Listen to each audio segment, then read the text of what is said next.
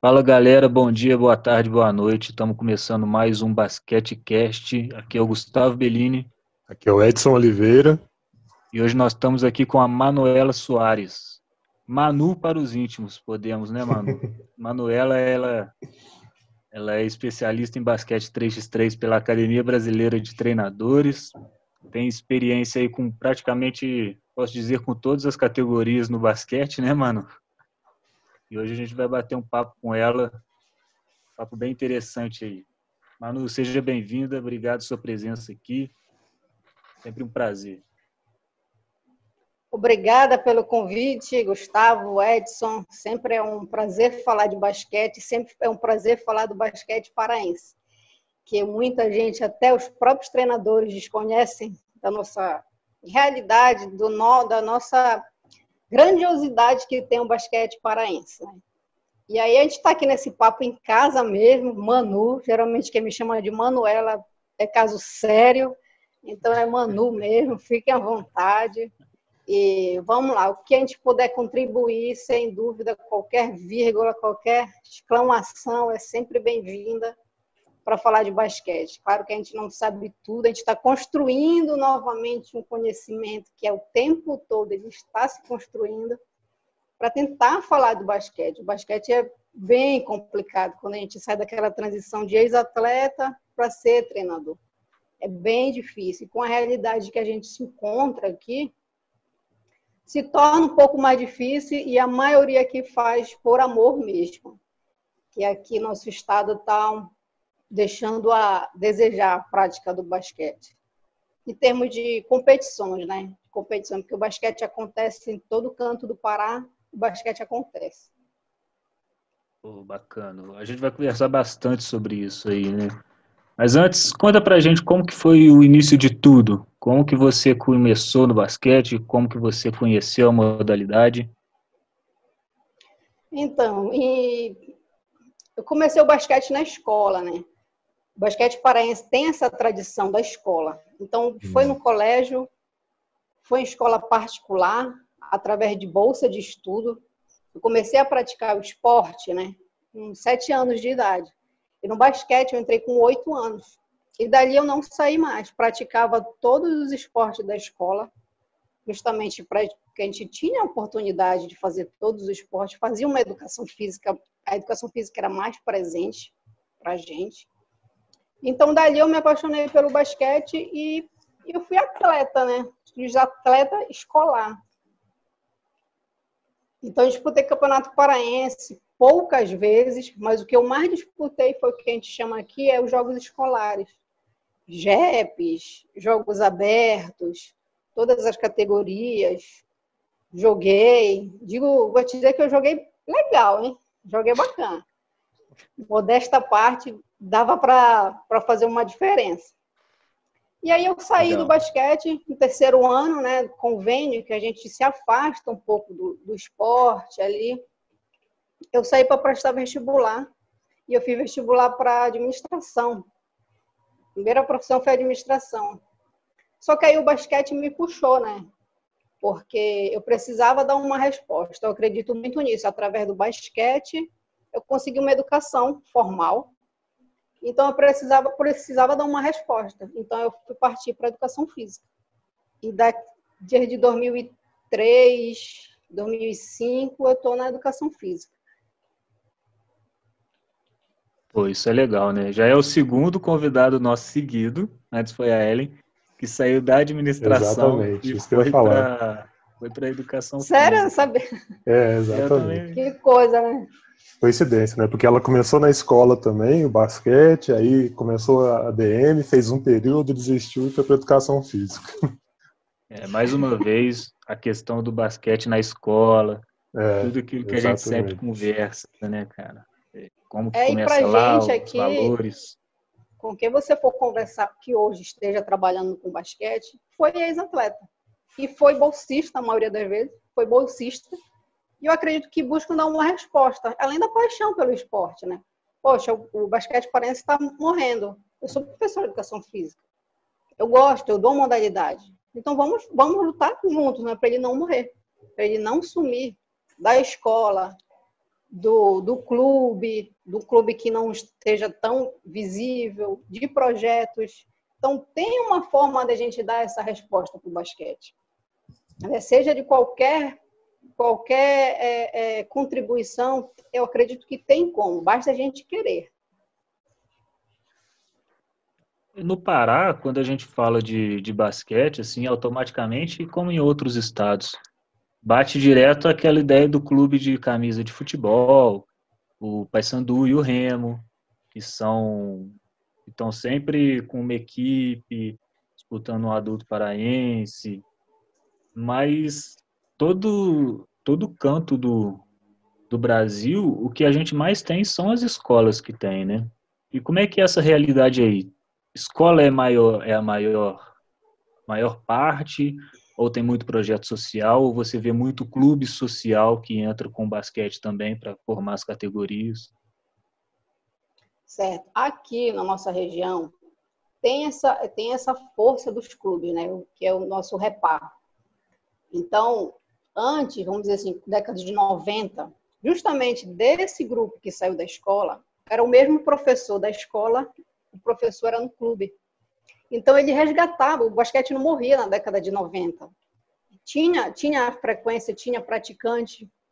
E aí os professores se desvincularam um pouco do clube, que ficou da escola. A escola é muito forte. A gente tem escolas que representam o Pará em jogos brasileiros. É, o basquete é praticado mesmo ah, hoje na escola e também em projetos vamos dizer, estava fazendo um levantamento, acredito que deva ter em Belém três, quatro projetos que trabalhem com basquete. Mas hoje, por questões de localização, o estado é muito grande. Então, tem alguns municípios que são afastados, bem afastados. Sim. E no interior, é, o trabalho que eles fazem com basquete é muito grande. Eles fazem, tanto que eles têm uma mobilização para eles fazerem as suas próprias competições. Sair um pouco da capital, vamos fazer aqui para poder chegar lá na federação, disputar uma competição junto com os clubes tradicionais, né? Então, acontece o basquete, mas de forma informal. Né? E o que acontece também é aquele basquete que sai daquela faixa etária de escolar, 18 anos que entra na faculdade, não sabe para onde ir. Então, eu acredito que esse sim é um dos problemas nossos. Eu não desenvolvo o basquete lá atrás, porque não tem, e eu chego numa idade para praticar somente, para não deixar aquele esporte sair da, do meu convívio. Então, essa é uma das dificuldades, que hoje a gente não tem, vamos dizer assim, a base. Essa é a nossa realidade. Eu, eu reúno faço liga de desenvolvimento, faço torneios, mas numa faixa que não atinge os benefícios para o todo, tanto para o garoto que pensa em viajar, tanto para a confederação que necessite, tanto para um clube que necessite de um atleta, nível paraense, entendeu? Sim. Mas acontece sim, não tem como negar que não aconteça. Tem muito trabalho legal sendo feito, só que o Pará ele é muito grande, muito grande mesmo. É, esse... esse problema de, de extensão de estado a gente tem por aqui também. Tem, é, né? é. Ô, Manu, pelo que você disse, então, é, parece que o processo por aí é ao contrário, né? Tem um, uma movimentação de, de alunos, digamos assim, que saem do clube para praticar na escola, é isso mesmo? Não, eles são da escola, porém tem aquela questão de, de disputar o Campeonato Paraense, que é uhum. o mais visto, né? Então eles vão para o clube. Então eles saem daquela faixa etária escolar. Não tem para onde ir, uhum. eu vou para o clube. Ou eu ah, vou para os projetos justamente para poder praticar. Uhum. Para não ficar aquele tempo, aquele, aquele, aquela lacuna que a gente chama, né? Aqui, a gente chama de lacuna, ah, morreu o basquete. Uhum. Então eles vão para o projeto, alugam uma quadra, vão ali, justamente para praticar. Sim. E esperando sempre uma resposta da federação, né, de organizar campeonato, oficiais, mas os torneios uhum. acontecem sim em Belém, fora de Belém acontece. Temos público. Mas a maior movimentação se dá na, na, nas competições escolares, né? Nas escolares, é. Sim. O escolar o tempo todo tá, tá ativo, consegue sair do estado, né? É, isso aí é bem aqui em Minas, por exemplo, até tem uma movimentação de escolar, mas geralmente as competições escolares não são maiores do que as que envolvem os clubes, né? O que a gente Entendi. tem, que a gente tem, por exemplo, são clubes que montam equipes, por exemplo, um clube montou uma equipe, colocou os seus atletas dentro de uma mesma escola para eles competirem ali e disputar aquele campeonato e desenvolver. É, ou seja, eu, nesse quesito eu acho que é mais vantajoso acontecer do jeito que acontece aí.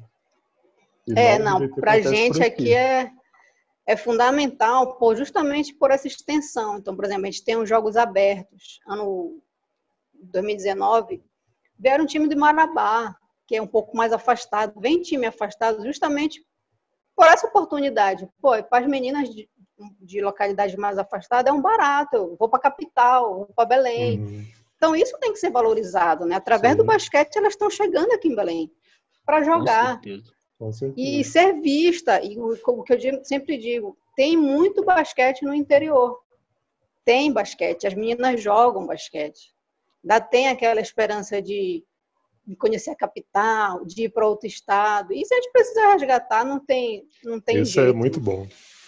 Você... Eu acho que eu acho que essa questão é, posso estar falando besteira aqui, mas tirando São Paulo, eu acho que vai pegar praticamente todos os estados do Brasil. Essa questão do interior dos estados é largada. Né? Em Juiz de Fora, a gente tem uma, uma Copa que é a Copa Serrana. Então, a gente disputa interior de Minas interior do Rio.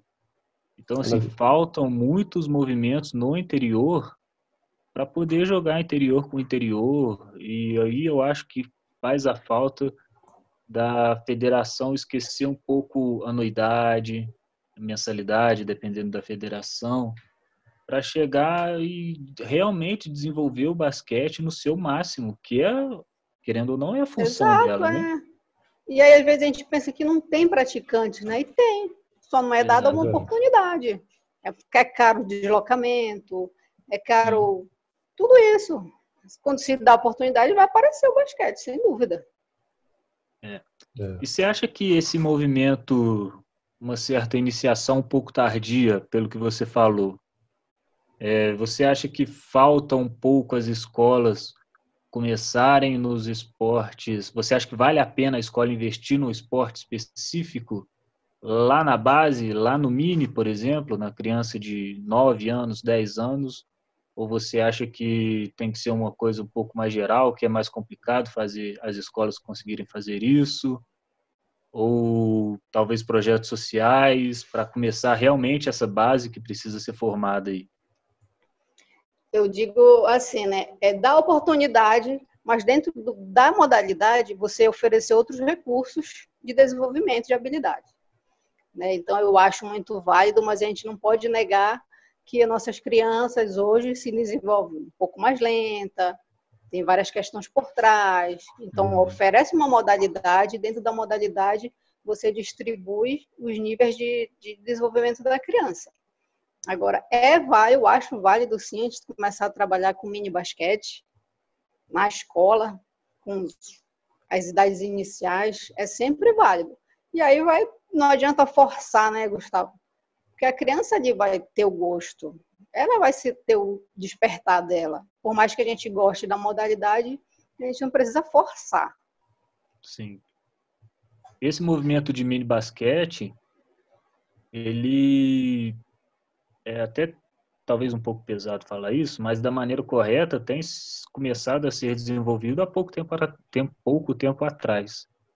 Porque antigamente era o menino de 10 anos que já era grande, já ia jogar com o sub-12, ia ficar embaixo da cesta, aquela especialização super precoce. Pelo que você tem um entendimento aí, é, você ainda vê assim? Ou você acha que o Pará está se desenvolvendo assim como outros estados também? Eu ainda vejo assim, o, pegar um menino altão, vamos jogar basquete. E eu sou muito da educação física, Gustavo. O, às vezes o menino não sabe saltar. e não sabe pular, e não sabe andar. Então, isso às vezes a gente passa um pano ali para poder ter aquele atleta no basquete. Até entendo os professores, né? A gente quer o menino altão, a gente quer, mas vamos desenvolver ele, vamos tentar mostrar outros trabalhos, principalmente essa idade de 10, 11 anos, que estão ali na flor para aprender, né? Vai ter um repertório maior.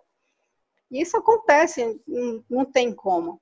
Eu fui numa competição, deixa eu só voltar um pouco é, eu resolvi voltar para o basquete, essa administração, educação física, justamente para dar essa resposta.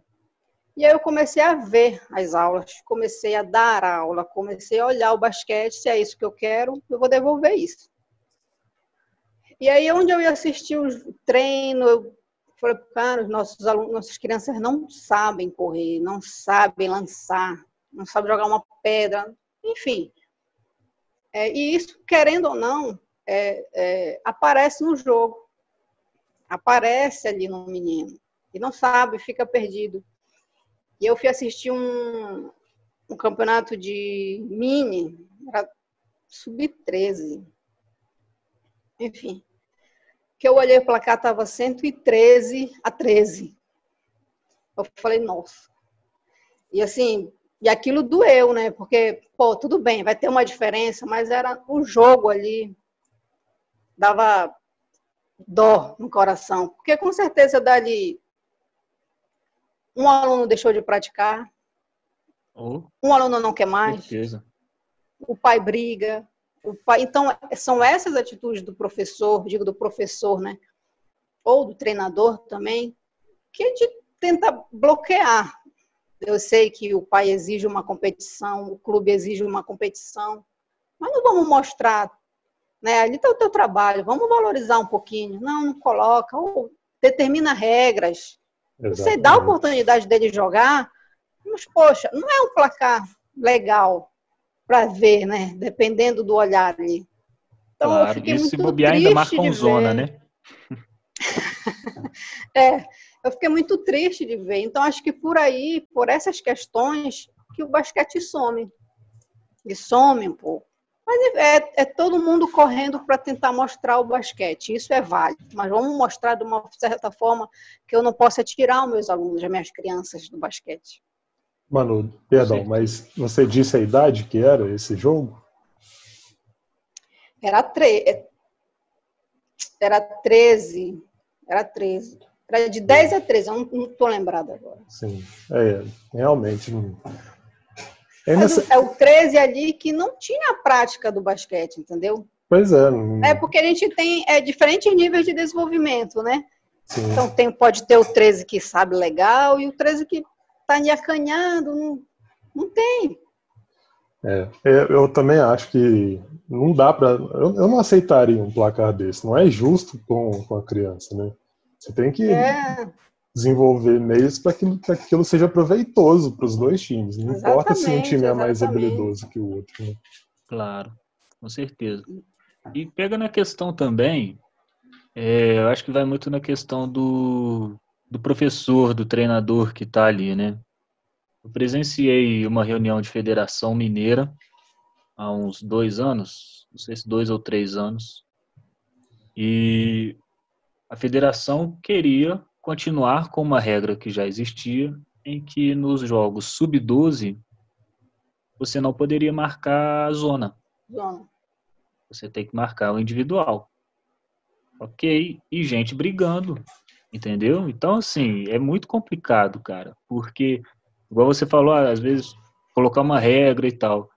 Mas tem regra que foge da regra e vira o bom senso, na minha opinião. Sim. A partir do momento que você tem que fazer um Exatamente. treinador ser obrigado a não marcar zona com meninos de 11, 12 anos, eu acho que a gente está fugindo muito do que, que o esporte vai representar para essa Sim. criança no futuro. A vida, né? Certeza. Eu acho pra que pode, é... pode. Pode totalmente. E você tem muitas maneiras de fazer isso, né?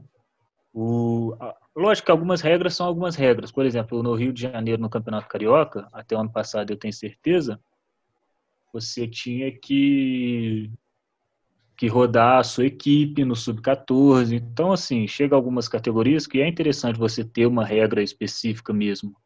Sem dúvida. Mas, poxa vida, né? Você não pode marcar zona e a pessoa reclamando é difícil, muito difícil. Tem outras maneiras de você fazer isso, né? No, em Juiz de Fora, a UFJF faz os festivais de mini BH, o Minas também faz festival de mini, que não tem pontuação, que são crianças até 12 anos, que não tem pontuação, fazem a prática, têm a vivência totalmente de um jogo de basquete, e não tem essa competição toda, principalmente com aquelas que não têm a vivência muito grande, que foi o que você falou, né? Então, assim, acho que no Rio de Janeiro, em algumas, alguns clubes fazem festivais, ou não sei Exatamente. Se é assim no campeonato sub-12, que quando a diferença do placar chega a 40 pontos, acaba. Então, assim, Acabou, assim, para de contar o placar, continua jogando sem placar. Então, assim, uhum. tem várias maneiras para você não deixar um jogo de sub-13 chegar a 100 pontos, né? Já é um absurdo, normalmente. É, é, é, você, ou assistindo ali, você fica, poxa, é o nosso basquete, né? Não tem necessidade para chegar nisso. É, enfim. É. é cada e é o que é você como, é falou como... também, chega pai, né? É, e aquela questão dos os festivais acontecem dentro das escolas aqui, né? Que a gente chama de da pedagogia dos festivais. Eles acontecem justamente para vivenciar o esporte, como é disputar, como vai levantar aquela questão da disputa do teu aluno, de que forma ele vai reagir. E isso tudo é muito válido para a criança. E dali ele vai começar a formação dele, de saber perder e ganhar, que pode, que não pode. Isso é válido numa, numa idade. Agora, é claro, né, a gente sabe que quando ele está ligado ao clube, ele precisa, o professor, o treinador precisa dar resposta, o atleta está ali porque quer ficar no clube, enfim, tem alguns fatores que também a gente não pode é, negar, né? É difícil mudando um pouco de assunto, mas não mudando tanto. Nessa questão da base no Pará, existe um, um movimento maior no feminino ou é uma diferença absurda como na maioria dos estados do Brasil entre o masculino e o feminino na base e no adulto, mas principalmente na base? É, para não sair da estatística né, do Brasil, é comum É como, é como eu falei para vocês, é, é, é o da escola. Eles estão disputando ali na escola. Saiu, acabou. Até ontem, é, uma aluna foi no projeto, nosso projeto lá, ela falou, poxa, eu estou no terceiro ano, eu não vou mais jogar basquete, porque não tem competição. Então, poxa. falei, ah, tem como treinar aqui, a gente está com esse projeto. Uma Vamos ver o que pode né? acontecer, né? Bora, bora ver o que acontece, né? A gente não sabe, tá tudo parado. Mas é aí triste. é triste ouvir, né? Muito triste. E no adulto, no adulto também, é, eu estava levantando uns dados. Em 2012, teve o último campeonato paraense, né? O Repá, o tradicional Repá, feminino. Depois de 13 anos, em 2012, aconteceu. Então, olha a distância, olha a disparidade aí de tempo para ter uma Muito competição, tempo. né? Então, é, é, a nossa realidade. Agora, claro, né? Eu estou colocando dados aqui porque eu não, eu não lembro de ter competição de 2015 para cá, oficial. Uhum.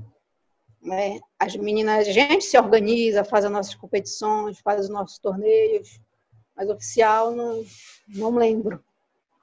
Ô Manu, e aí dando sequência é, depois que acaba a escola, normalmente em alguns estados as faculdades reúnem atléticas e vão organizando campeonatos. Como que é essa questão de universitário aí no Pará? Tem, universitário, principalmente da federal, sempre teve bem presente, né? É, aqui no estado. Acontece bastante. É mais federal, e algumas escolas, é, algumas universidades convidadas, justamente pela essa falta de público. Mas uma representação maior, tanto é, a nível nacional, é a Universidade Federal, que sempre saíram para disputar campeonato.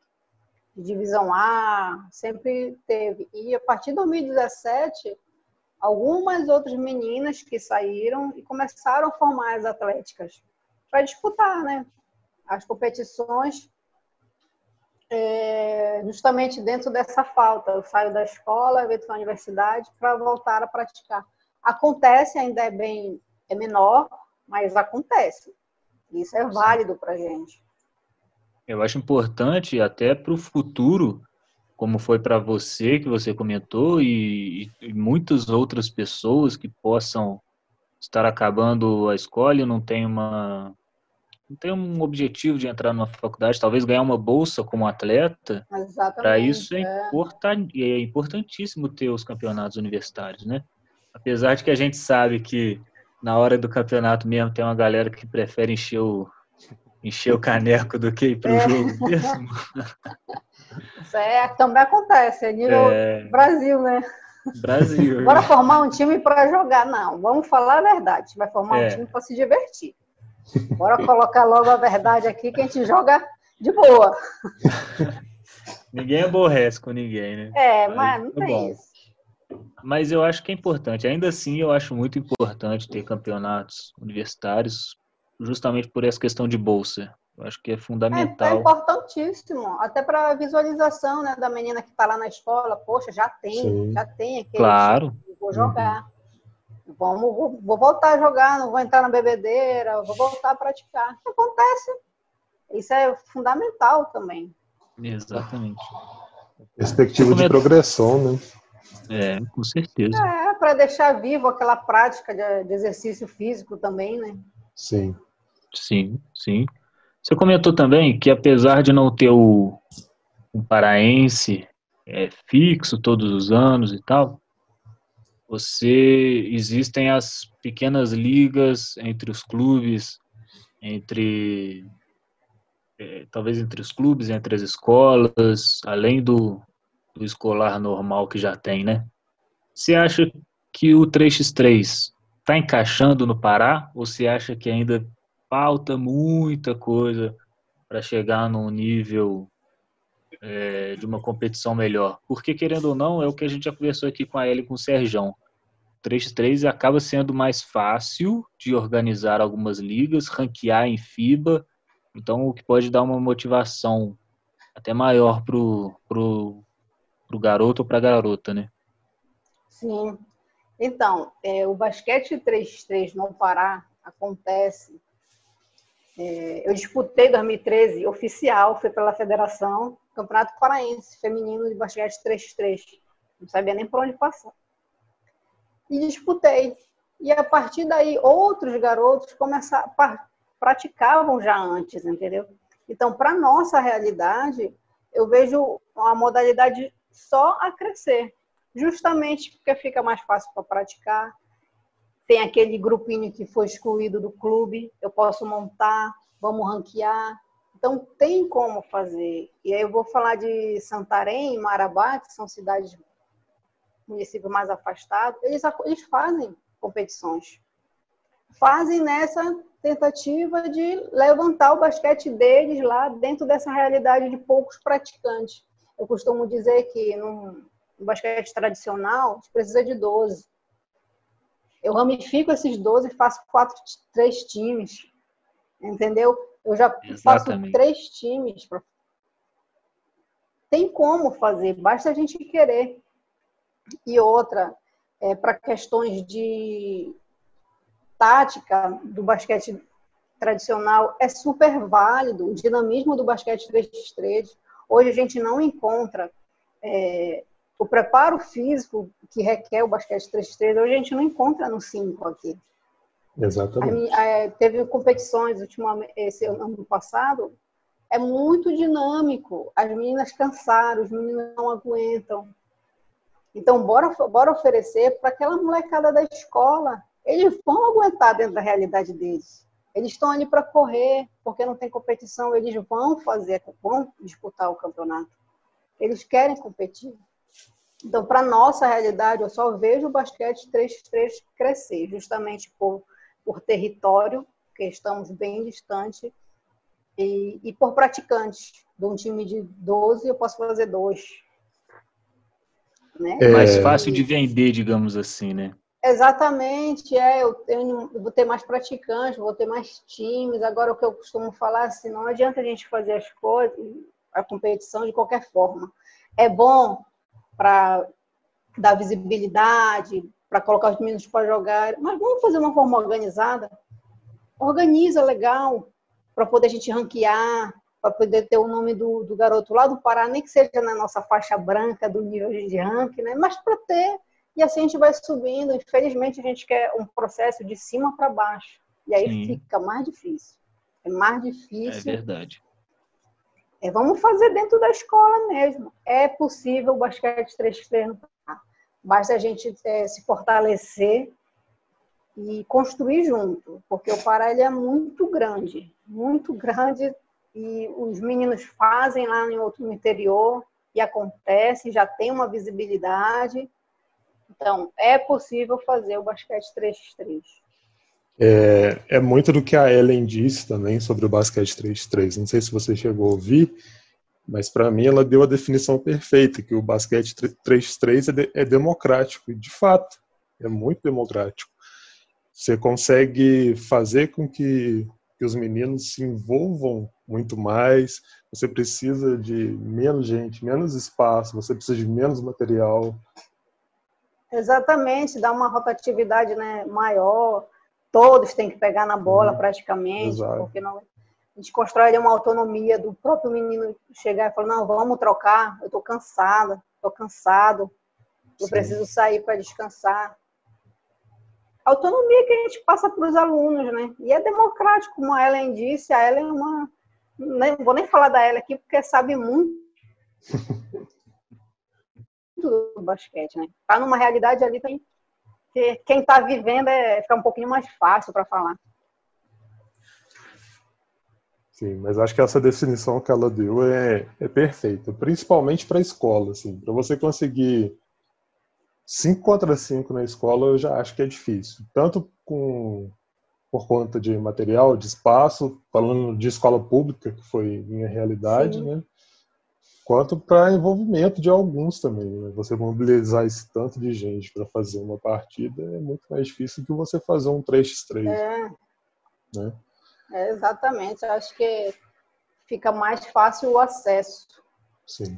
Mais fácil, sem dúvida. Né? Ô, Manu, dá uma quebrada aqui no, no papo. É que você falou que iniciou no basquete com oito anos de idade, né? E como a gente já abordou aqui antes, oito anos é uma idade que você iniciaria no, no mini basquete, né? Para trabalhar o desenvolvimento. Como você mesmo disse, tem menino que chega que não sabe correr, que às vezes que não sabe nem andar, né? Eu queria te perguntar como que foi essa essa sua iniciação em termos da educação física. Ela foi mecanicista, você ficava lá repetindo arremesso, como é que foi a sua iniciação? Ah, foi é isso mesmo que você falou, mecanicista total. A diferença é que a gente brincava muito né, na rua, fazendo educação Sim, física. Essa é diferença. Então, as habilidades eu aprendi na rua, algumas. Uhum. E aí o mecanicismo que vive ainda, né? Não tem como a gente excluir que ele é muito presente. Sim. Na, no esporte escolar ele é muito presente ainda. Uhum. E foi ali, faz aqui assim, pronto, acabou. E você tocou muito nessa questão também dos, dos meninos que não têm essa vivência também de, vamos, colocar, de desenvolvimento na rua, né? Eu já vi em alguns artigos também que eles classificam esses garotos como, se eu não me engano, são urbanoides. Se eu não me engano, é isso mesmo. Não, não, não. É isso, é isso, eu acho que é. É isso, eu acho que é isso mesmo. São é classificado como urbanoides, os meninos de, de apartamento, digamos assim. Né? De apartamento. que não tem esse desenvolvimento. Vulgo, é, sol... né? Vulgo que solta pipa no ventilador, né? é. Aí... E já, já constrói outra habilidade, né? Menino do apartamento, é o cognitivo ali, que é o, dependendo também, né? Mais ativo, mais fixo, um eletrônico, mas desenvolve outras habilidades, né? Sim. Você, você pode falar para a gente, fazer uma relação do, da, do primeiro contato que você teve com o basquete, com o primeiro contato que você proporciona agora? Sim, então, é, eu tive essa realidade, claro, consegui desenvolver um pouco, e agora a gente está com o projeto do Capuchinho. No projeto do Capuchinho, a gente atende alunos de, falar do basquete, tá? É, de 7 a 16 anos. E como funciona dentro do basquete? Nossa realidade lá, é, de 7 a 10 anos, o, ele é do basquete, mas ele precisa vivenciar outras atividades. Então, de 15 em 15 dias, ele faz uma aula de futebol, ele faz uma aula de teclado, ele faz uma aula de pintura, ele faz uma aula de vôlei, e dentro da aula do basquete, é, ele, nessa idade, ele faz outras habilidades, não tão direcionadas para o basquete, justamente porque eu estou do outro lado e percebo a diferença que é hoje, né? Uhum. Eu, se eu não der a oportunidade para ele, ele não vai ter outras habilidades, não vai ter um repertório motor. Então, Sim. que eu encontrei foi essa forma de fazer dentro do projeto do Capuchinho onde eu estou. Quando eles é, têm a dificuldade, eles vão fazer as outras aulas. Agora, seguinte, eu tenho aluno de sete anos que faz tudo direitinho, faz tudo é de periferia, também tem que não é de periferia. Então, essa realidade a gente vai tentando adequar. E aí tem aula que é um, só de habilidades básicas, básicas mesmo, que eles fazem as aulas. Então, justamente para é, aumentar o repertório deles, né? Uhum. Que eu sei que eles, alguns não vivenciam mais na rua, a educação física já não fazem tanto. Então, a gente Sim. precisa mostrar as oportunidades. Então, uhum. essa foi a forma que eu encontrei de amenizar um problema da educação física, talvez. Sim. Excelente você tocar nesse ponto de, de repertório motor, porque tem muito profissional da educação física que não tem essa visão, né? Que às vezes está trabalhando com esporte ali, o basquete que seja, ele é, tem o sentimento de que o menino precisa saber arremessar e só, né? Mas assim, às é. vezes a gente tem que ter consciência de que o menino não pode não ser um atleta profissional, né? Que ele precisa exatamente, exatamente desse repertório que você está estimulando para a vida, que é o que ele vai utilizar, né? É, e, e, são aquelas questões básicas, sabe, Alice, da educação física, é, uma brincadeira de diferença de cor, de número, de par ou ímpar. Sim. Que quando eu coloquei para eles essas atividades, eles ficaram surpresos. Eles, não, a gente não quer basquete ainda. É isso que eles falaram, né? Eu não quero basquete ainda. Bora fazer uhum. brincadeira? Bora fazer brincadeira, então, né? Pega um ah. cesto, coloca ali, eles jogam. É, é, é, oportunizar, eu digo, dê oportunidade. Por mais que você é do, seja do basquete, né? infelizmente a gente encontra dificuldade nos alunos, no aluno. Sim. Sim. Eu acho que esse estímulo falta, é, que você falou que antigamente você brincava na rua, e hoje em dia já não existe mais. É, antigamente se dizia que tinha uma distância entre a prática e a ciência no esporte. Eu acho que essa, essa distância está diminuindo e muito. Eu acho que hoje em dia, se você não é um conhecedor, um estudioso da ciência do esporte, você automaticamente não consegue se desenvolver tanto na prática. Mas, em compensação, em algumas universidades que eu converso com alunos e vou passando por algumas, eu vejo uma distância muito é, aumentando bastante entre o esporte e a educação física escolar. Não sei como é Sim. é isso aí. Também. Também, né? Também, porque é, essa questão também entre as instituições, né? O que, que a instituição vende, o que, que a instituição, qual é a linha dela. Então, isso também acaba passando para os acadêmicos, né? Então, há reflexo lá na educação física, e aí cabe a nós, que estamos ali direcionados a uma modalidade, tentar, né, ajustar essas, essa falta. Mas é igual, é igual aqui de uns de um tempo, né, teve a, diferen, a diferenciação das da categoria da educação física, bacharel do licenciado. Então é visível que o bacharel é direcionado para o fitness. Uhum. E não é essa é. a realidade do bacharel, né? Também, é, não é só essa. Então, é, não, como, como cobrar se o acadêmico não vai atrás de outros conhecimentos? Que a gente sabe que a graduação ela é uma base que não é claro, tão sólida, sim. necessária. Se a gente não vai atrás de outros conhecimentos, fica o nosso trabalho fica um pouco é, é, obscuro. É. Eu acho que nisso a pandemia foi muito bom, porque não faltam palestras para conhecer um pouco mais online, não faltam cursos, né? Quando a gente fala de continuar a formação continuada, a gente não pode pensar em mestrado, doutorado, pós-doutorado, não. Não, é. É muito mais abrangente do que isso, né? Quando você vê uma, algumas palestras, faz alguns cursos para se atualizar das coisas, já te dá um diferencial muito grande que não deveria ser, né? Deveria ser o normal, digamos assim. Mas infelizmente é, ainda tem uma, uma distância. Pra, olha, vou te falar, vou falar para você, Gustavo e Edson, que esse foi o ponto, se é que posso dizer bom da pandemia, né? O que que nós tivemos de conhecimento do basquetebol que não vinha, não vem para Belém, não vem, entendeu?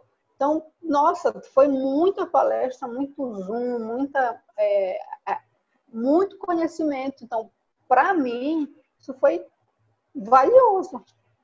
Porque a verdade, aqui a gente necessita, a gente precisa sair para ter um conhecimento, né? Que não vem.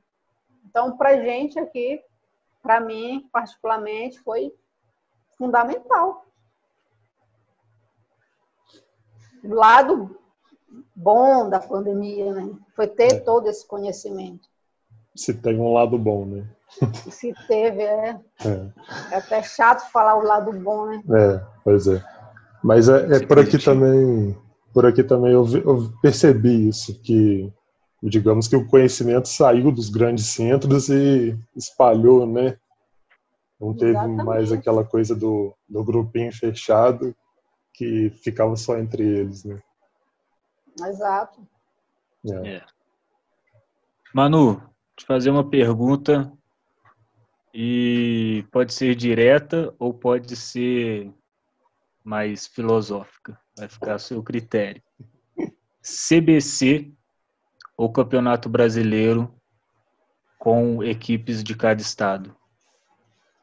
Campeonato Brasileiro, com equipes de cada estado e que possa abrir para a realidade do estado.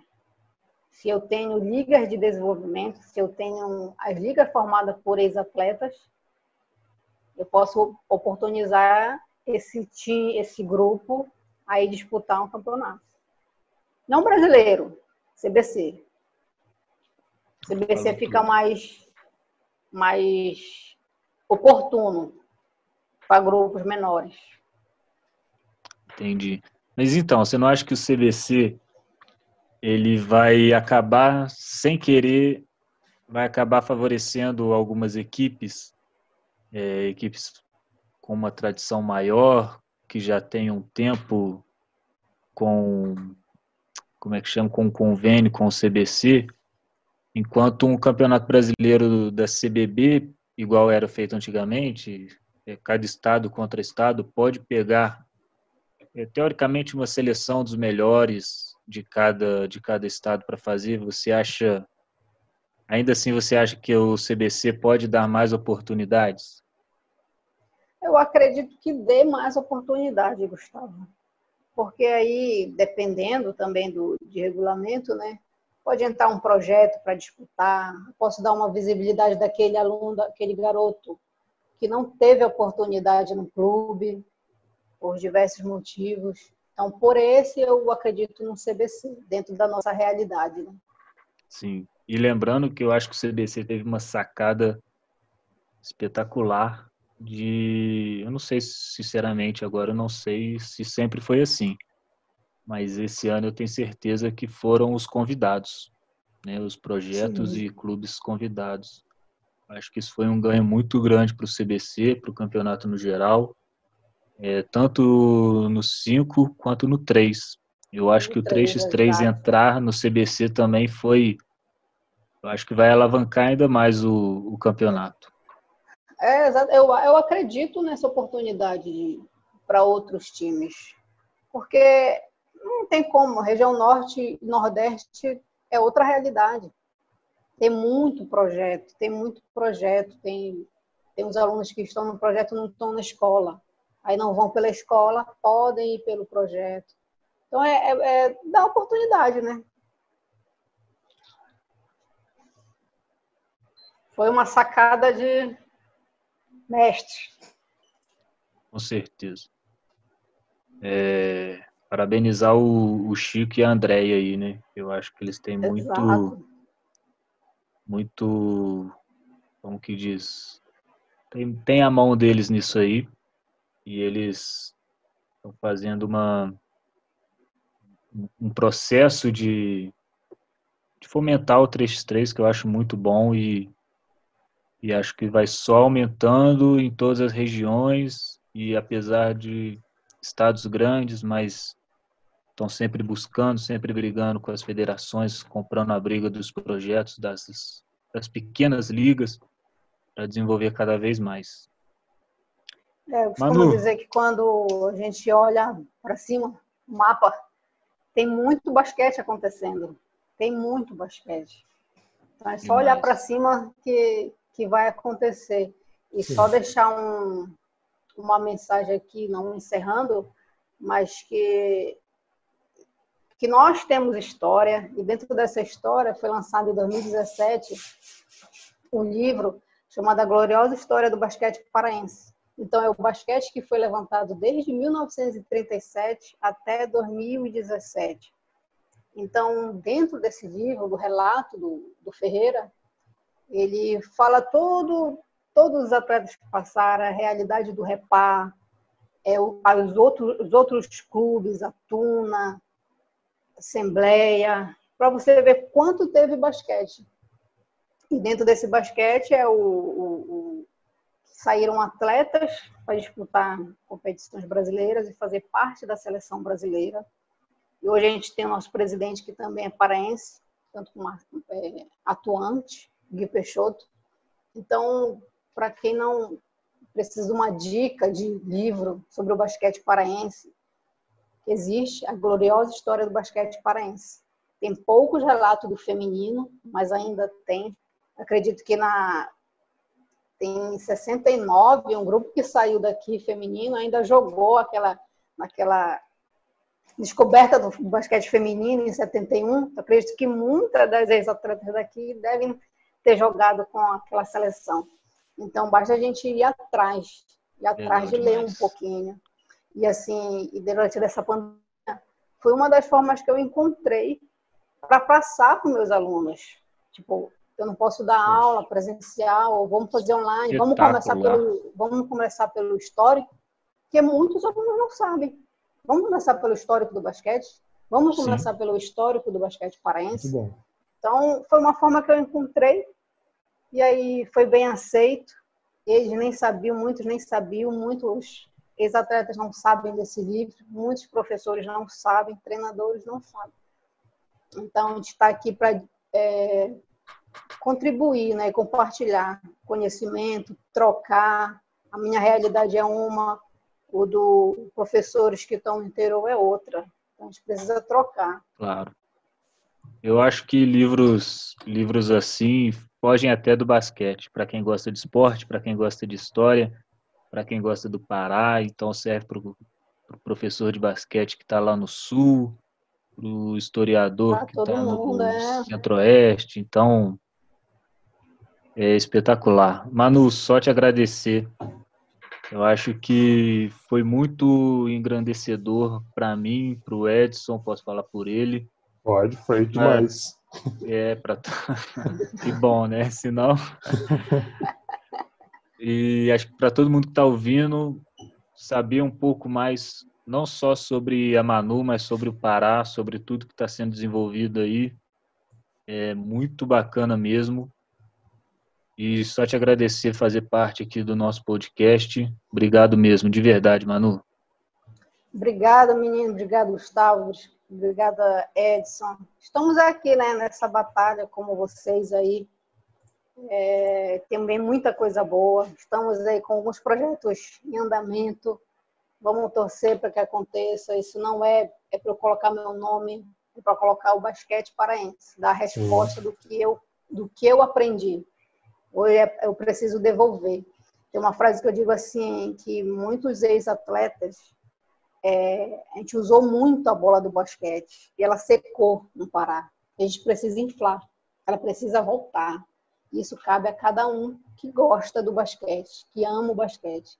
Né? Então a gente precisa fazer.